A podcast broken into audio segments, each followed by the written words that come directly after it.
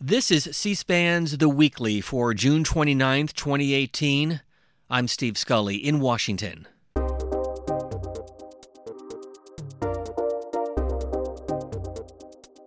The White House Press Secretary, a job that requires balancing access and information while also trying to control the president's message.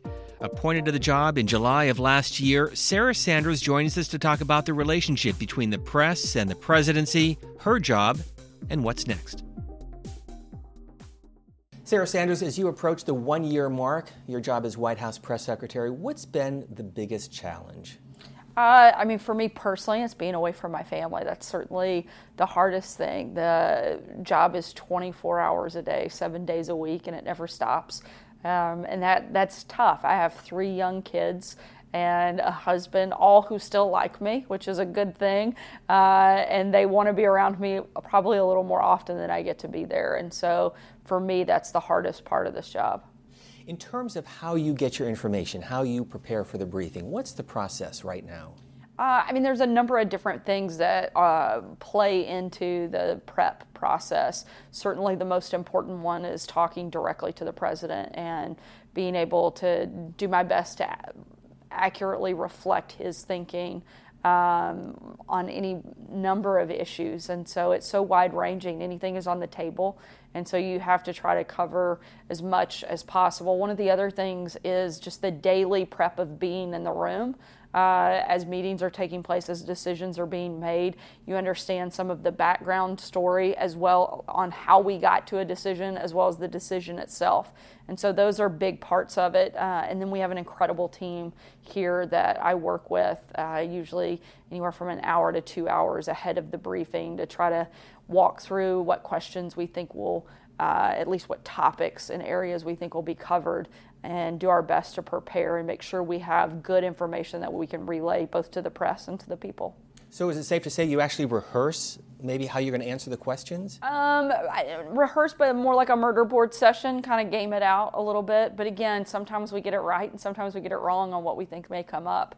And um, so you have to be a little bit prepared for all of the questions that you never saw coming. And so that, that can sometimes be a little bit more challenging. And of course, the president is right down the hall. Does he watch the briefings? Uh, he does sometimes, not always. Um, he's the president, so he's kind of a busy guy. Uh, but, you know, because they take clips of it and play it throughout the day into the evening and sometimes into the next day, um, even if he doesn't watch the briefing, he may see clips of it later on. As you know, Martha Kumar, who keeps close track of the briefings with the White House Transition Project, she pointed out that your briefings average about 15 to 18 minutes, far shorter than your predecessors. Why? Uh, one, I don't think I, I, take as long to get to the point. I answer almost as many questions as some of my predecessors, but also um, we engage with the press in a lot of different ways. The press briefing has changed a lot uh, even in just the time since the president's come into office. Before um, President Trump, you often didn't see the press briefing taken in its entirety on all of the cable networks, and now that's a pretty common thing. Um, and so being able to consolidate that out is important. But also, we have a president that's extremely accessible. And I always feel like people would rather hear and see from the president than hear and see from me. And so, as much as we can highlight things that he's doing throughout the day, um, whether he's giving a speech or doing a roundtable, being able to bring the press into those events, I think, is far more important for people to get to see that and get to see him uh, than see me. We respond uh, to a number of reporters' questions, both in we do a lot of on camera interviews with the team, as well as uh, back and forth with the ability to email all day, every day. Uh, we're constantly putting out information and getting information uh, to the press so that they can write stories and helping them through, again, a number of different formats and venues. And the briefing to me is just one way for us to be able to do that. Well, let me pick up on that point because there is a lot that happens beyond the briefing. So, walk us through a typical day in terms of how you feed the beast, how you feed the, the White House press corps beyond the briefings? A, a typical day is hard to uh, describe because it's the White House, so you don't have a lot of typical days. Um, but uh, often the mornings start with the morning show, uh, either anchors or producers calling early in the morning, checking in uh, to talk about news of the day, get the White House thinking. and those calls can start as early as five o'clock in the morning and go well into um, you know eight o'clock in the morning.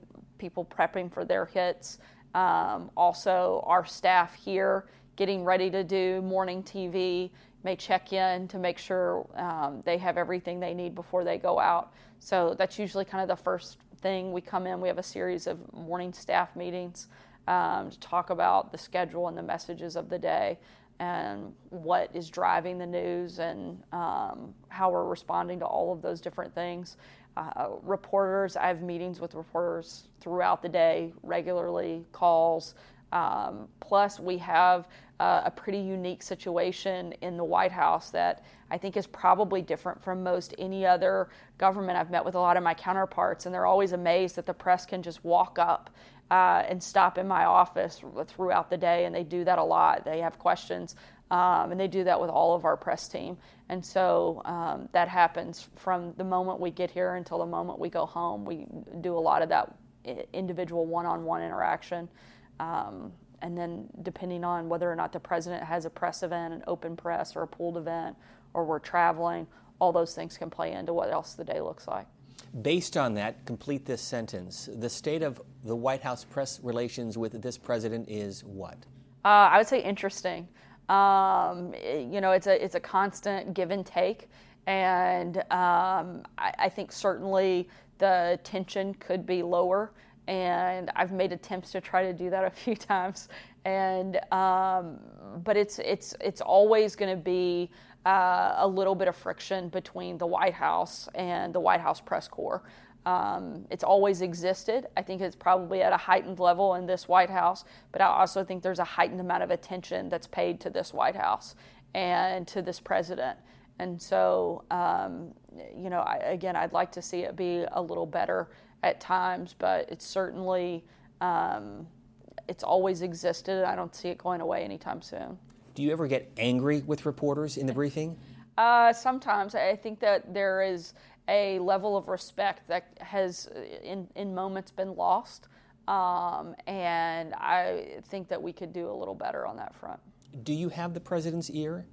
Uh, I speak with the president frequently, um, but at the end of the day, nobody elected me to anything. They elected Donald Trump, and it's my job uh, to reflect what his thinking is and reflect what his policies are and why we're trying to implement them and why we're trying to make the changes that we are. So I try to do that um, as effectively as possible um, and as accurately as possible and um, you know I have I, I, think a very good relationship with the president. Um, and my goal is always going to be to relay what, what he wants to do, not my own personal thinking. Has he shared any advice with you in terms of how to deal with the press? Uh, he does. Yeah, he, he has. Um, I, the president is one of the most dynamic figures that we've ever seen. Um, and he's somebody who knows how to drive a message, knows how to drive uh, a narrative, and so certainly somebody that has such a great understanding of uh, the power of the press as well. And absolutely, he weighs in, and uh, so, and and I think that's one of the reasons that he's in the White House is because he does understand um, the power of the press, and the dynamic of it, and um, how to operate within the system. You're smiling though. I'm always fine. I'm a happy person, Steve. With regard to how the White House is portrayed, though, if you watch cable news, frenzied activity, some call it a reality show, what's it like on the inside? Uh, you have some of the most incredible people you'll ever find working extremely hard, doing everything they can to try to make our country a little better today than it was yesterday. Uh, people here really love America and they want to see the very best that we can make it. And that's what we're here to do. And i think if you walk around here and you see the time and the hours and the dedication that people are putting in um, i think that would be a lot different than what you see on tv as you know you have been driving the debate this week with regard to what happened at the red hen. You made a statement at the top of the briefing.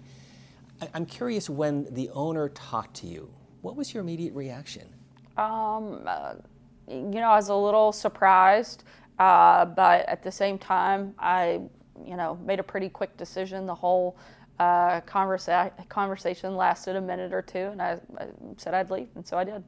What does that tell you about the state of our country today and the political climate? Uh, it's it's incredibly divisive, um, and I, I, think that as we move into a midterm election, you're not going to see that dissipate. Sadly, hopefully, it won't continue to to rise, and we can get back to a place where people can agree to disagree. We don't have to agree on everything, but I do think that we can um, treat each other a little bit a little bit nicer. Does the president bear some responsibility? Look, I think if you look at the policies of the president, everything he's done has been about impacting all of America for the very best. Um, he's focused on defending our country, protecting our country, uh, establishing law and order, building an economy that benefits everybody, every single American. Um, and so I, I, think that everything he has done as president and the policies that he's enacted are certainly things that should be celebrated and should be things that could bring us together. The fact that we have such a booming economy should be uh, a point that brings our country together, and instead, people want to pick it apart and attack and, and find things that are wrong with it. Um, and I think that we could do better on that front. But the tone of the tweets and some of his statements, do you think that that is an issue as well? In the larger debate that we're having in this country on the political climate and why it is so toxic? Uh, the president's always been a fighter. He's gonna he's tough. He's not to back down.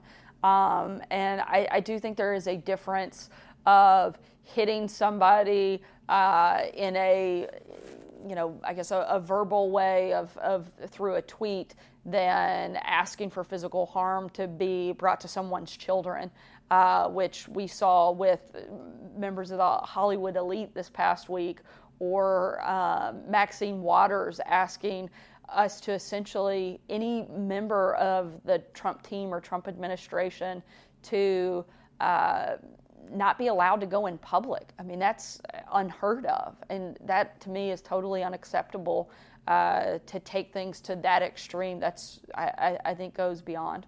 And as you know, former President Clinton, Senator Sanders, and others said it was wrong for the owner of that restaurant to ask you to leave. Yeah, and, and I appreciated. I know I saw um, former President Clinton's comments, and I appreciated what he said.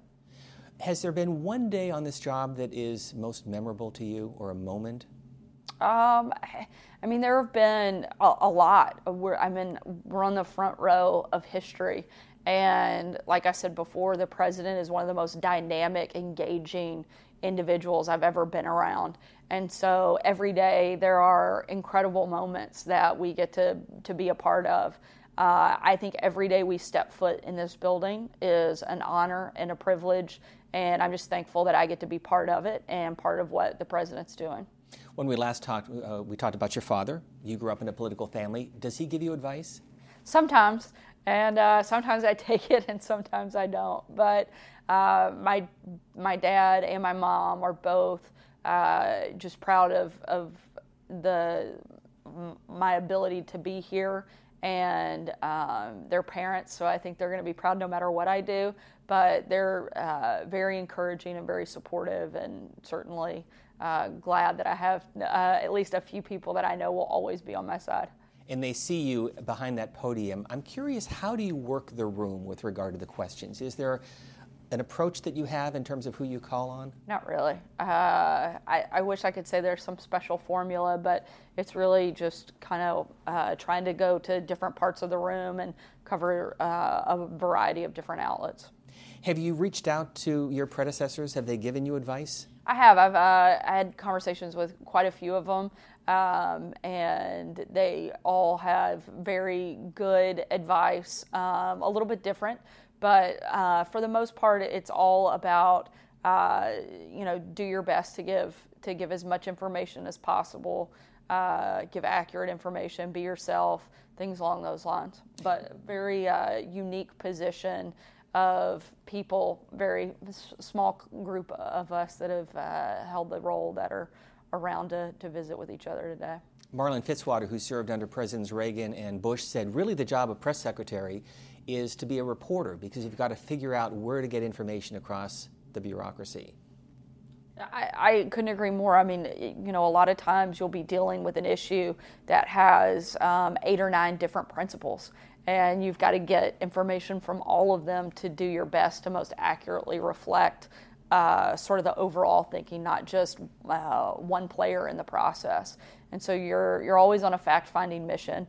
Um, and you're doing your best to gather as much of that as possible in a pretty consolidated amount of time, uh, and then relay it out to the world. Is that easy or difficult to try to get information, especially when you're dealing with national security or military or defense issues? Oh, it depends. Um, sometimes it's easier than others.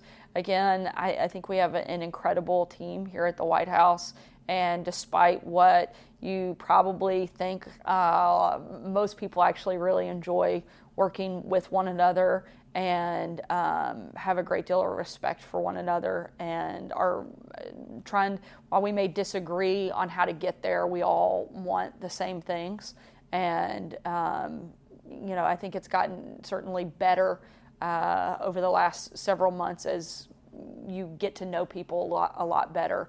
Um, you know coming in on day one um, you go from uh, a lot of different people from all over the all over the country in various walks of life thrown into a building and said run the government like overnight. And so some of that takes a little bit of getting to know each other and getting to know different personalities and um, who really has the right information and things like that. And so it's certainly gotten better uh, after doing this for a year. So as you reflect on the first year have you grown in the job has it changed you in any way I, definitely think I've grown. Um, I, I, would like to think I haven't changed.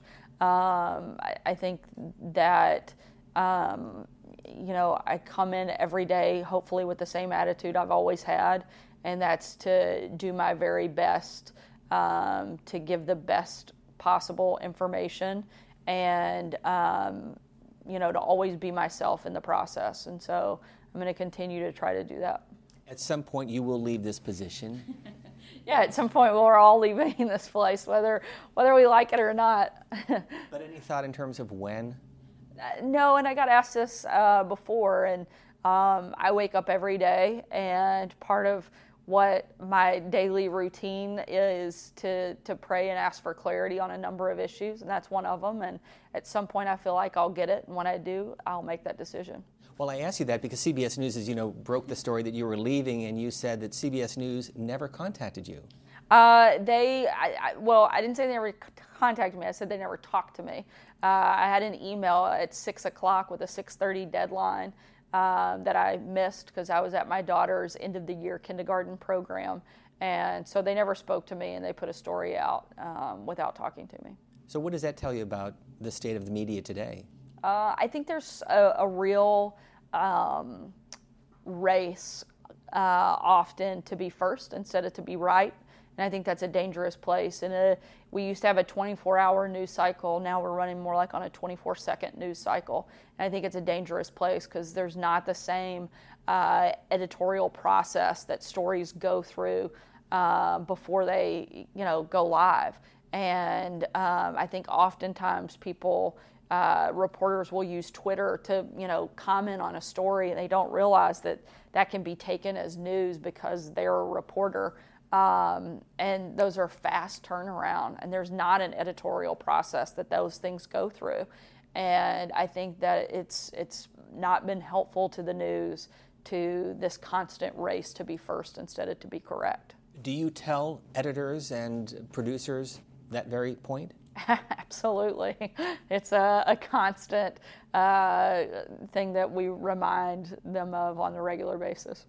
We talked to you about a year and a half ago before you took this position. What one thing best trained you for working in this White House? Um, probably having kids. It's taught me uh, a lot more patience than I probably had beforehand, um, but it also has given me great perspective.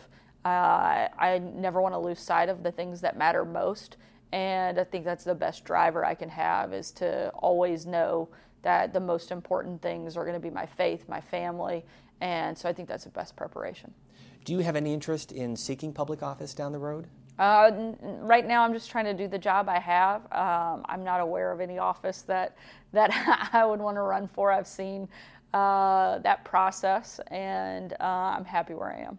Final question: What time does your day begin? When does it end? Um, it usually starts around five five thirty, and it usually ends around midnight.